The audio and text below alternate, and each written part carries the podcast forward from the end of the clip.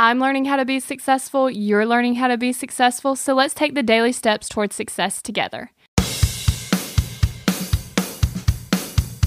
Are you pumped up? Are you ready to go? Are you ready for another episode of the Daily Steps Towards Success podcast? So what's the reason that winners are never surprised? They have worked so hard to get where they want. They have worked toward the opportunity that they want, and they are achieving what they set out to do. They're not surprised that it happened because they imagine it, they picture it, and then they go after it. See, I want to have a successful podcast, and I know there's something that you want too. The only way I will be able to make this happen is if I start a podcast, I practice, I learn, and I put in the hard work. Just like whatever you want to do, you have to learn, practice, put in the hard work, and actually do it. I've been doing all these things and it has been improving my mood. But you see, I wouldn't get excited about my podcast if I've never started my podcast. You have to create opportunities that get you excited. So figure out what you want to do, then take the daily steps toward your success. Once you do, you'll be smiling so much that people will actually be asking you why you're smiling so much. Think about that goal that's so crazy, so cool that you can't wait to achieve it, and start working toward that, because that will improve your mood. That will make you more excited because you are doing what you want. You're doing the things that create opportunities to get you excited.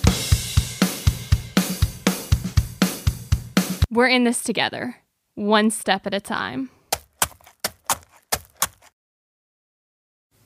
Have you found yourself Googling, how do I stop procrastinating?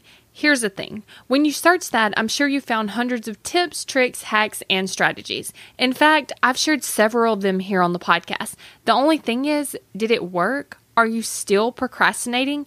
If you are, then what you need isn't another hack. You need to focus on the actual thing that's causing you to not take action. Our thoughts control our feelings, our feelings control our actions, which means if you want to change your action or inaction, you first have to change your thinking. That's exactly what we focus on in my program, Kick Procrastination. This program is designed to help you go from procrastinating on your goals to taking massive action towards achieving them.